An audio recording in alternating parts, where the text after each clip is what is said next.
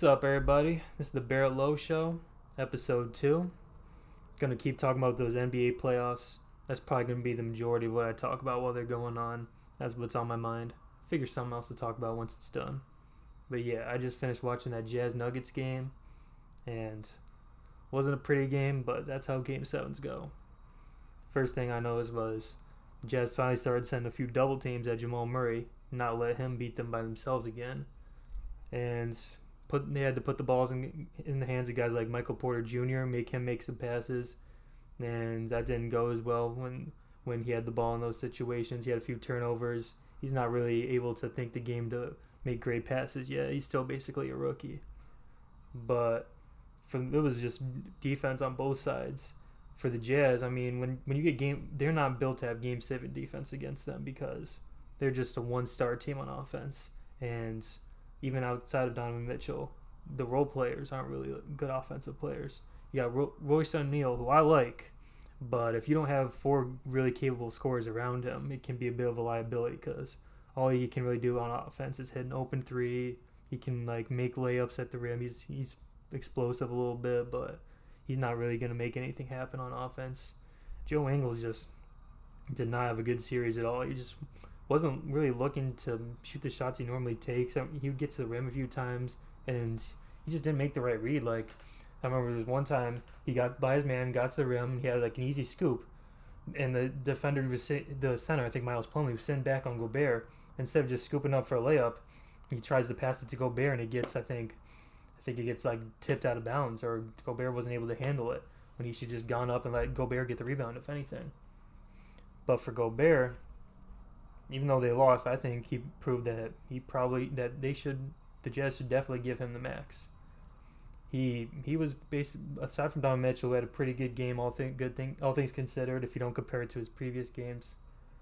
Just what he had didn't have great numbers, Donovan Mitchell, but if you watch with the way they were playing him, he did pretty well, especially down the stretch in the third quarter, bringing them back. But the biggest factor was Rudy Gobert, and he showed that he can be an impact player in the playoffs and big games. When you might might previously think that he's just a guy that takes up, that can really just fend the rim during the regular season, but when it gets to big games, a lot a lot of what people say is that like centers aren't really important, but he was able to body a guy like Jokic who can't really jump. He's not really able to bang down low. And Gobert's added that. I don't think a couple years ago he was able to have the strong dunks that he was having today, finishing through contact, grabbing great rebounds through traffic, tipping out to his teammates. He was he was a beast on both sides. He's a bit of a head case. He freaks out on the refs when he gets gets hit, hit at all. But, I mean, they need to keep him at this point because the Jazz just have not been able to build a great team around them, around, I guess you could say, those two star players, Donovan Mitchell and Rudy Gobert. If Bogdanovich was healthy, I would have to think that they would win that series because they would probably have enough then, because as it is now, they have basically six players that can play. Their starting lineup and Jordan Clarkson off the bench. The two other guys that they had to put in for seven minutes, they both, I think, had minus eight, plus minus.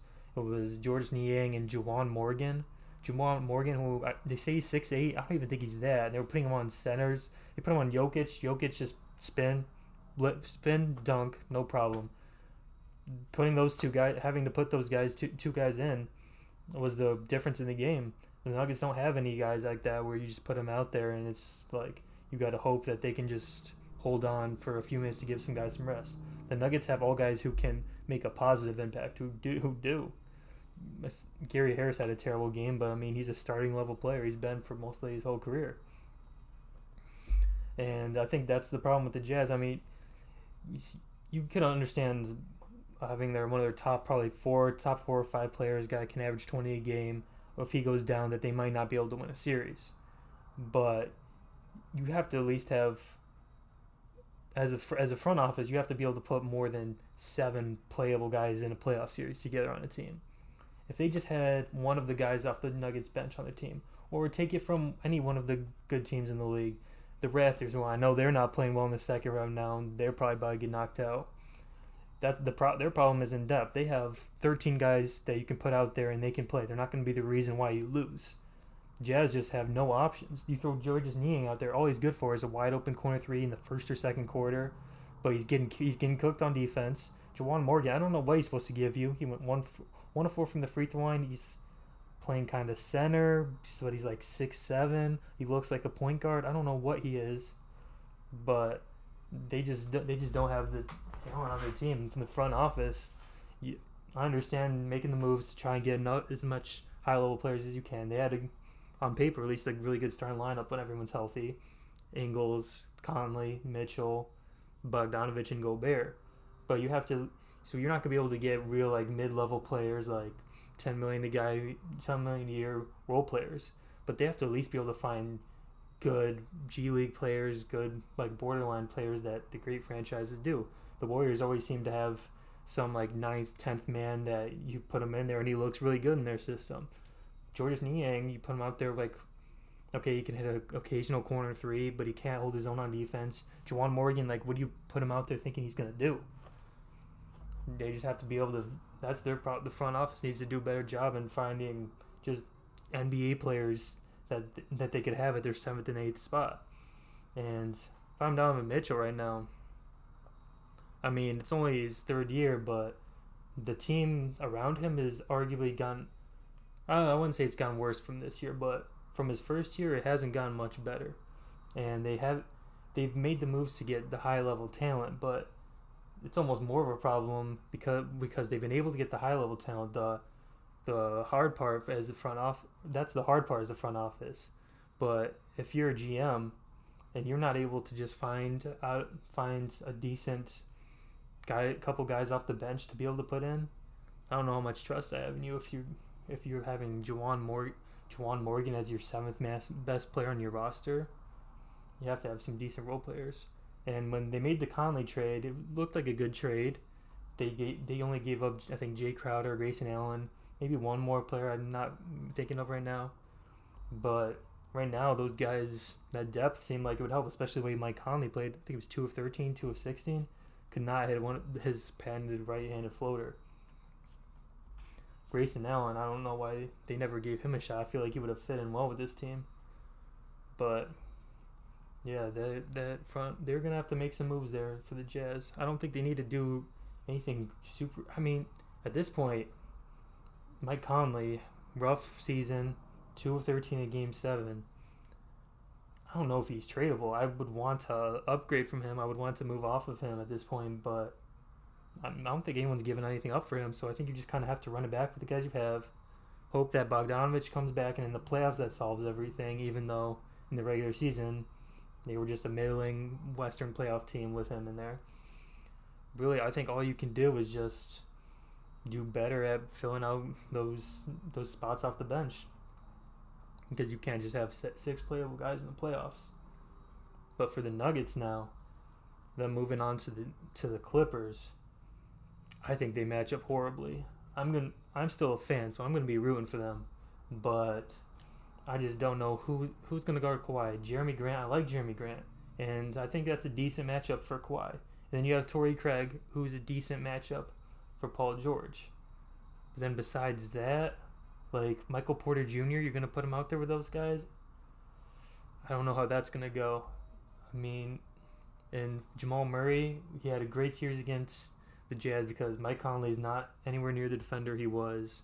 He's tailed off probably earlier than most people would expect.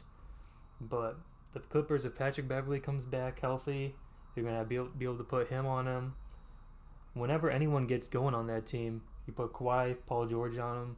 And Paul George ain't, ain't clamping nothing. But Jokic is going to have to have that Game seven pretty much every game against the Clippers, or at least four times against the Clippers for them to have a chance. Because that was, that was a big game for Jokic. He's building a pretty good playoff resume. He almost took them to the conference finals last year. Had pretty sure he had a big Game seven in the first round last year against the Spurs. He's showing that he's a he's a... player that can perform in the playoffs, and as a center that he's that he's working out there. Both the centers in that Jazz Nuggets game worked well. But if if I had to guess, I'm saying the Clippers probably win that one, and you can never you can never guess with the Clippers because they're a pretty dram, dramatic team. They have pretty, they have very little chemistry, but just talent wise, all of the wings they have, Marcus Morris off the bench too, all of the talent they have. and just the Nuggets' lack the lack of two-way wings. They have Craig and Craig and Jerami Grant, who can defend a little, but you, neither one's giving you much on offense to go back at it. So I'm thinking the Clippers will have that series pretty easily. That'll be a pretty good matchup for them. I think, if anything, the Jazz might have been a tougher matchup for them, even though, like I said, they only have six players. But Paul George, I'm pretty sure he still has nightmares about Joe Ingles. Uh, Donovan Mitchell, I mean, they would probably just put Kawhi on him, and it might be just wraps for that. So I don't maybe maybe I'm tripping a little bit. The Nuggets having multiple guys that could that could really have a good game. That's probably a tougher matchup. It's just their defense. It, it's gotten better. It, they defended well in Game Seven, but it's going to be a different monster when you got to go up against just all really good players on the Clippers. And they're not putting no scrubs out there. So yeah, I would say probably Clippers in six, uh, comp- not a very competitive six. Like the Nuggets just catch them when they're having one of their bad chemistry games. Doc Rivers refuses to call a timeout when they're going on a run, and they just squeak by a couple games, and the Clippers will probably blow them out four times. But I'll be ruined the whole time for the Nuggets to win and for me to be wrong. So what do I know? So yeah, now I'm just thinking about the Bucks game. That was the first one, so I'm not really going in any type of order here, but honestly, for what I was expecting with that game, with Eric Bledsoe out, I'm, as a Bucks fan, for a loss, that's not as concerning a loss as it could have been. There was nothing in that game that really worries me down the stretch too much, except for if Jimmy Butler is going to play like that, it might be a tough time. But I'm the Giannis free throw thing. That has been a thing. He, he was not hitting his free throws, I'm pretty sure, last year against the Raptors in the playoffs.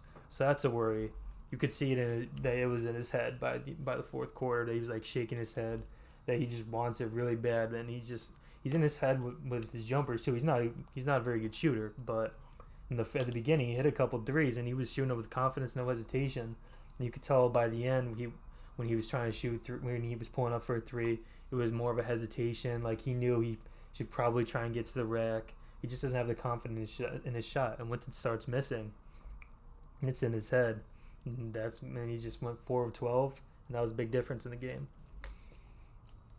But all that being said, Eric Bledsoe's out, who I said in the last pod that I think, even though he has not been a good playoff player, that he's going to be key for that series. Because I said hey, he's a good matchup for Dragic. I think he could lock him up. And what happened? Dragic had a great game. No Bledsoe. And the guards that the Bucks have coming off their bench, they just Don, DiVincenzo has not been playing. He's been playing terrible since the bubble.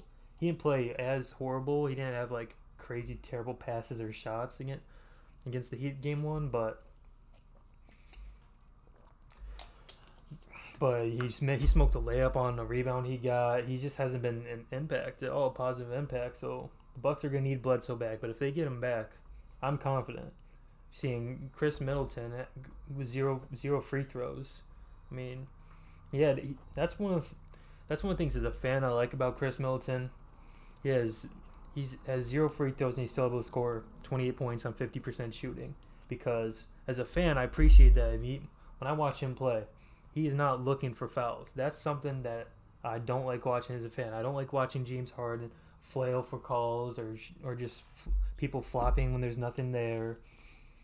Or just searching for fouls when they go to the basket instead of just trying to score. K. Mitty, that's his. But as just a player and just watching him as a player in the playoffs, he needs to be able to draw fouls. There was one time on the wing, they gave it to him in the post, and with the patented, I shouldn't say patented, but what he does, he hits him with a jab, pump fake, got Duncan Robinson in the air, and he passes it out. And you see Mike Budenholzer screaming, screaming at him like I'm, I don't, I can't read lips, but I'm pretty positive what he said was. was basically, you got to shoot that when you're getting your man in the air. That's exactly what I was thinking. Like everyone in the N B A today, get a man in the air, you, you just go you just go up, make sure you get hit, and then you'll get to the free throw line.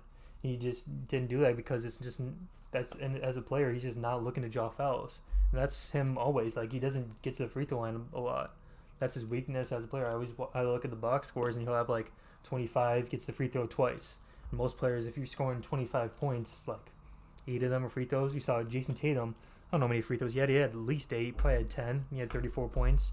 That's what gets you a consistent score, and that's why we see There's some random games with Khris Middleton where he puts up ten, eight because he doesn't have that consistent six to eight points a game from the free throw line.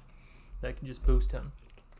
So in a game like that, where he had twenty-eight, I I thought if he had just sold the contact, there was a couple times he went to the rim where I thought he got hit, but if he, and he missed, and if he was just able to sell the call on those, get the and go up into him on the wing, he'd probably get six more points, and that would have been a difference. But after Coach Coach Bud yelled at him like that, you could see that he that he knew like that's something in his mind, because the next possession or the next couple of possessions, he pulls up for three, just pump fakes, and Bam Adebayo, he just stands straight up, but you can see it's in his ear, like he wants to get that back. He wants to get some in the air and get the foul call. He just pump fakes, Bam stays straight up, and he just like flails into him, throws it off the side of the backboard, wants the call, but it wasn't a foul. He was just trying to get that back. But all in all, the the Bucks they couldn't they couldn't grab key rebounds down the stretch. Brooke Lopez had one rebound.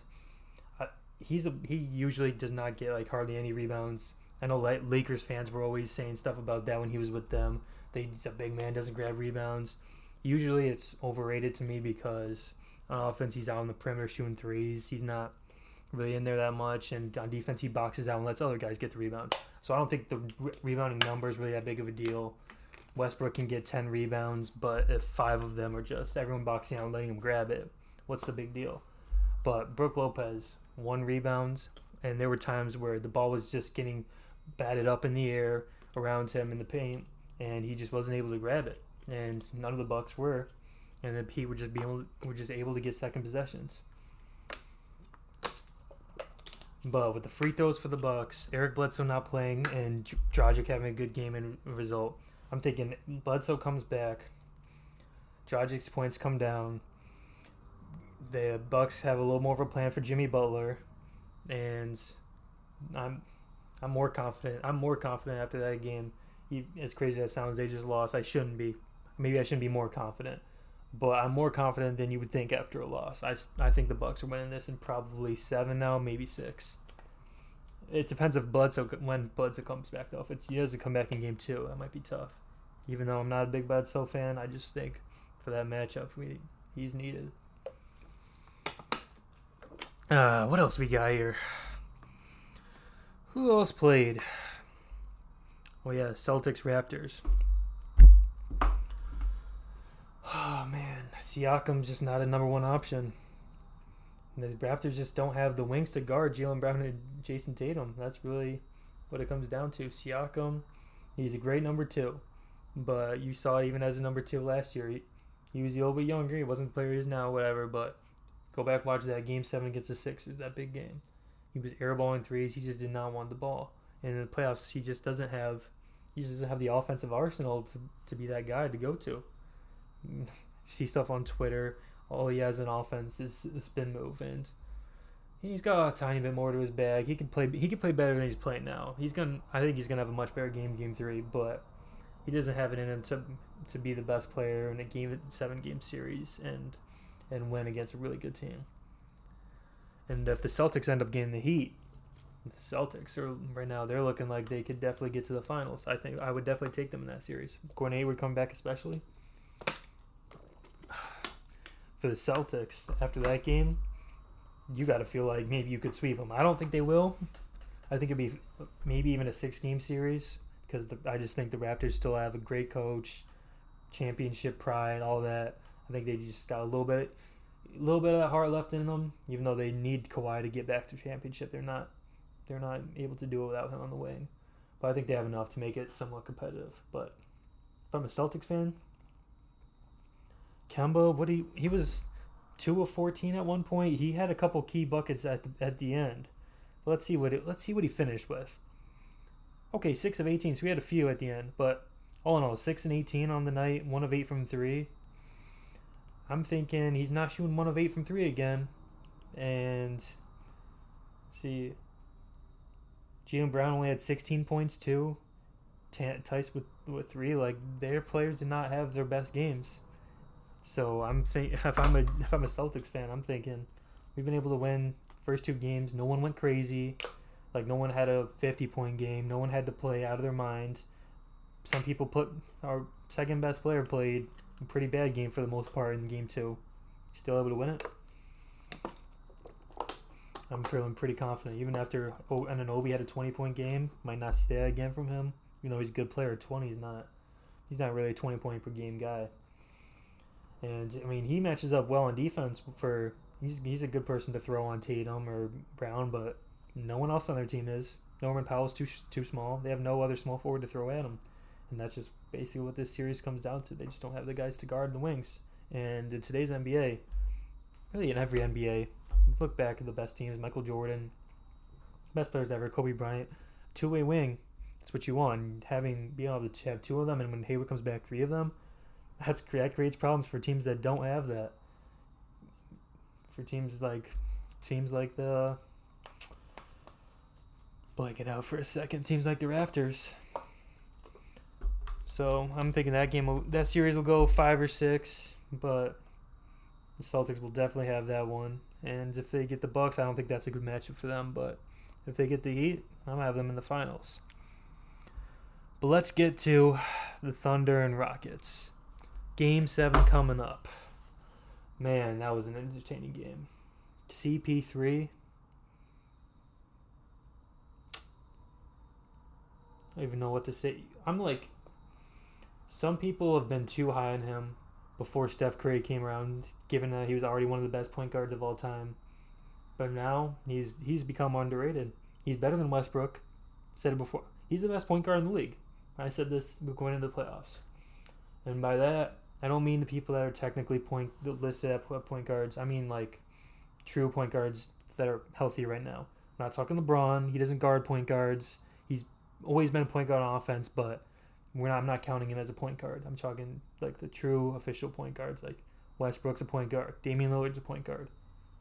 Um, Kemba Walker. Whoever else you want to throw out there is the best point guards that are in the bubble healthy right now. And he's the best of them. I'm taking him over Dame. Sorry. All around. You saw the way he took over that game. Two key steals at the end. Brought it back. Threw it. It was one of the times he like threw it to Shea. Shea threw it off like Eric Gordon's face. Or he threw it off Harden's hand and got tipped off Eric Gordon's face.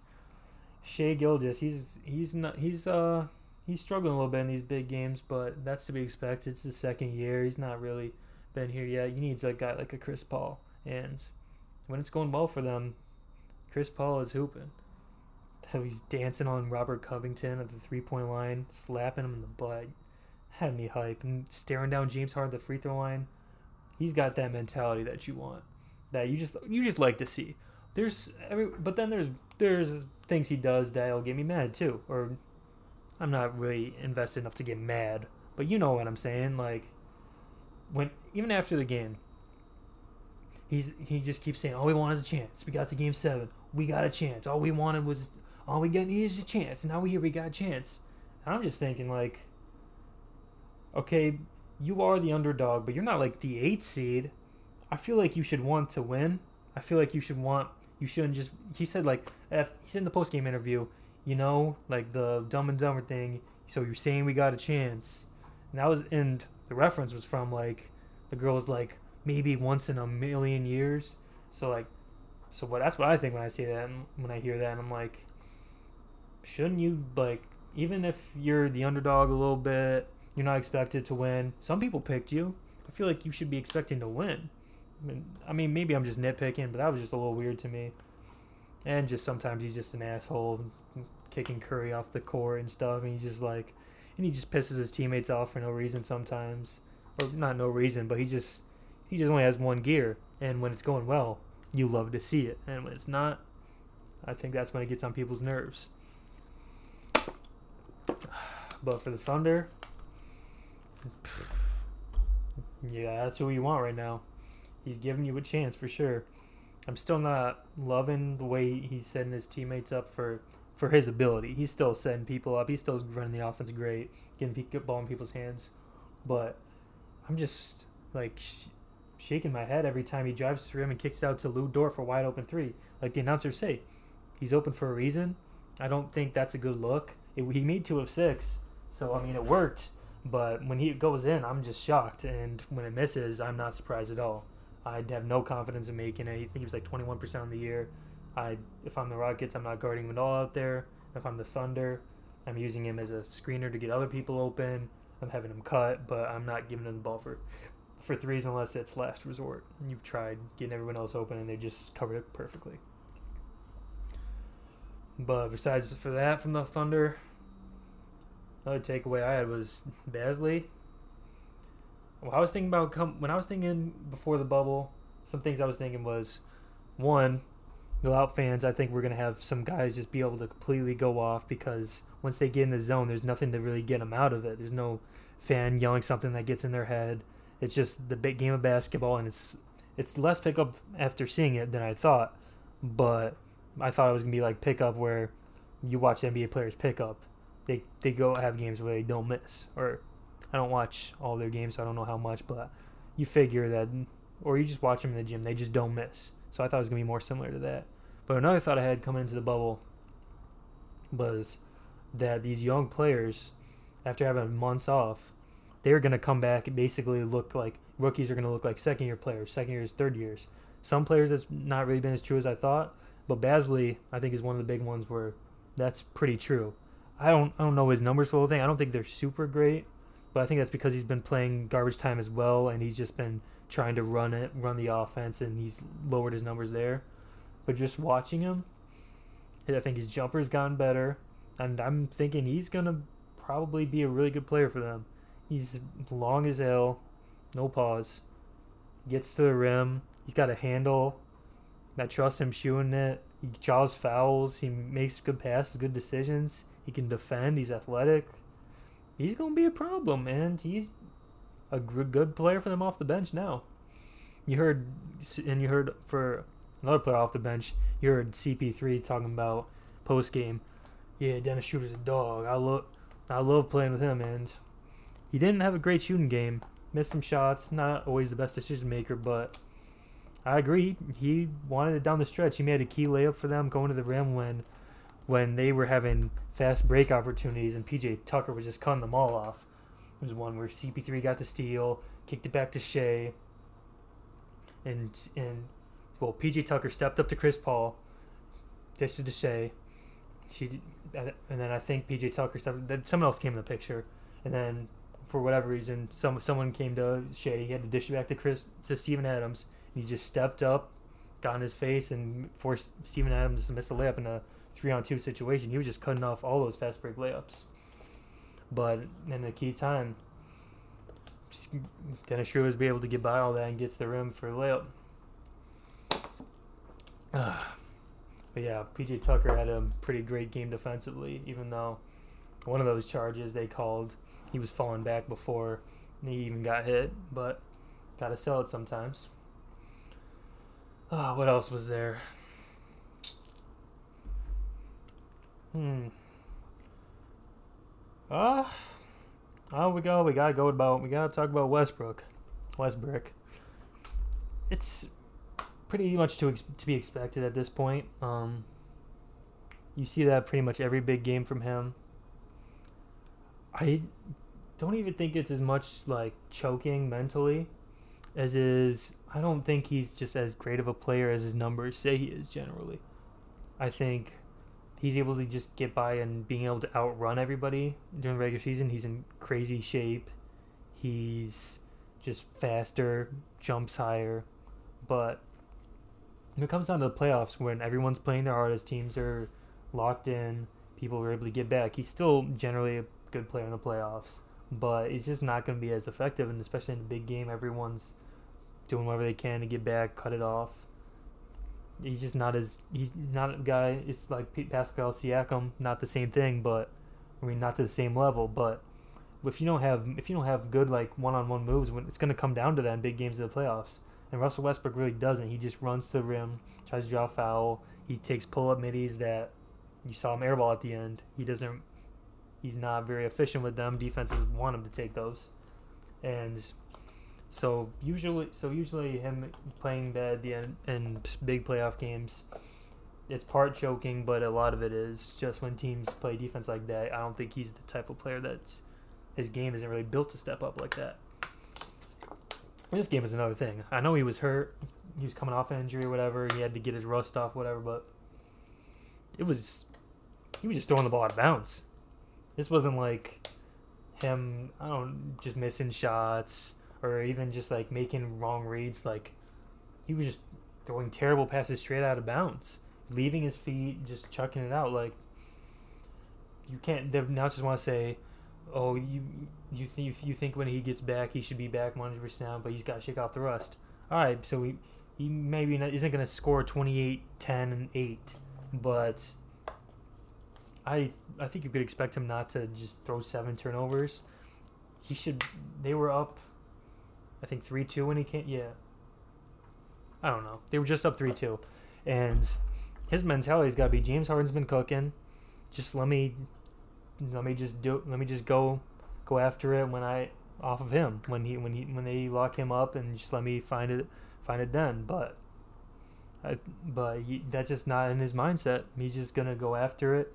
Doesn't matter if it's the last possession. You know, most players are just gonna make sure they get the ball to James Harden, but that's not his mentality. He's going he's going one hundred miles an hour, and he's trying to make something happen. He's not really thinking much about it. He's just going after it, and it's typical James Harden too. I mean, he's he's been a guy that's really choked in playoffs. This wasn't a choke, but this was they're guarding me, so you do it. You know, I mean, it's. It's not it's not like something you should maybe kill him over because it's Russell Westbrook he's playing with, so he probably feels like he's another star. He should be, if they're putting all this attention on me, I should be able to trust him to create something. But him just coming off an injury, he's been throwing the ball out of bounds all game. Like, he's got a call for that. But at the end, all this doesn't matter if they come away with Game seven tomorrow. I mean, they should definitely be able to. You see, you hear Chris Paul talking about, we just want a chance. That's not something someone that feels like they're better than them. Doesn't feel like someone that feels like they should win. The Rockets definitely feel like they're better. They are a better team. They're a better roster, but they just gotta they just gotta come through and play. P J. Tucker's been locking up. You just need James Harden to not have one of those Game seven meltdowns that he's had in the past, and you just. Hopefully Eric Gordon can give him a couple threes. Covington's got a... They were just... Sure, C P three was just surging him out. And he's a good defender. He made he made a great block on Steven Adams early in the game. He's a really good defender. Just he's got to be able to hold his own on C P three a little bit. He, C P three had some tough shots on him, so hopefully it won't for them next game. But I'm thinking the Rockets are still going to come away with it. And the sick game six, which... If the Thunder win, it'll be a legacy game for C P three, but if not, it's not going to matter. But if the Rockets lose, you're talking about D'Antoni's definitely out, which, to me, I don't see how or why. I mean, I, I believe it's going to happen because that's they haven't extended him. They got rid of his staff. Like, I don't know what the owner or the G M or Daryl Morey, the G M's thinking with that because... Who else do you want? Like, are you going to change your whole philosophy? Because it seems like this is your philosophy as the G M, too. It seems like you guys are, like, the same, think the game the same way. And you you think at this point in James Harden's career, he's just going to get into a whole nother style where he's moving off-ball like Steph Curry, or he's, yeah, he's just playing off-ball, moving off-ball, like, and not just going one-on-one for twenty seconds, or just trying to get, get his and have everything run through him. I think at this point... He is who he is, and you just have to roll, you just have to ride with this regardless of what happens. If they get knocked out first round, I think maybe you trade Westbrook, but I don't think you can get rid of D'Antoni, who's who. This is his offense. No one else is gonna be able to do it like that. The only the only thing you I would probably try and do is say see if anyone wants Westbrook, but you got to just ride this out. They got to a with this system with James Harden. They got to a game seven against the K D Warriors. They, they think of this Chris Paul, who they don't have now, but if he didn't get hurt, they would have been able to maybe win, go to the finals, and then they probably would have won the finals. So I think the D'Antoni coaching is enough to be able to win the finals. I don't think they will because it's really hard to do, but I don't think I don't think firing D'Antoni would help, and I think that good teams often take it for granted that it can get bad. And you see a lot of times teams that are perennial playoff teams, they fire their coach because they feel like they just need to do something to try and get a championship, and then they end up not getting one. And then they just stop making the playoffs. They stop having the same success. So they just got to keep riding out regardless of what happens. Even though my... I hate, this is one part of the podcast I don't like. I don't like how I want the I want the Thunder to win. I'm still a big fan of basketball. I I like I get into these games regardless if they're my team or not. I just have a team of players that I like more usually, and they're just what I want to win. And I want to see the Thunder win, but and I don't want to pick. I hate picking against the team I want, but with James Harden and Russell Westbrook, there's no way they shouldn't win. The system they've had for years. P J. Tucker playing great defense. Eric Gordon hopefully can hit a couple threes. They should be able to win. So I got them at game seven. But hopefully I'm wrong and Thunder get it. All right, that's a good thirty-six minute chat on hoops. My throat's been hurting me if you couldn't tell. My ears are like feeling a little weird, but I might share these with share this with y'all, and uh, I'll catch y'all later, I guess.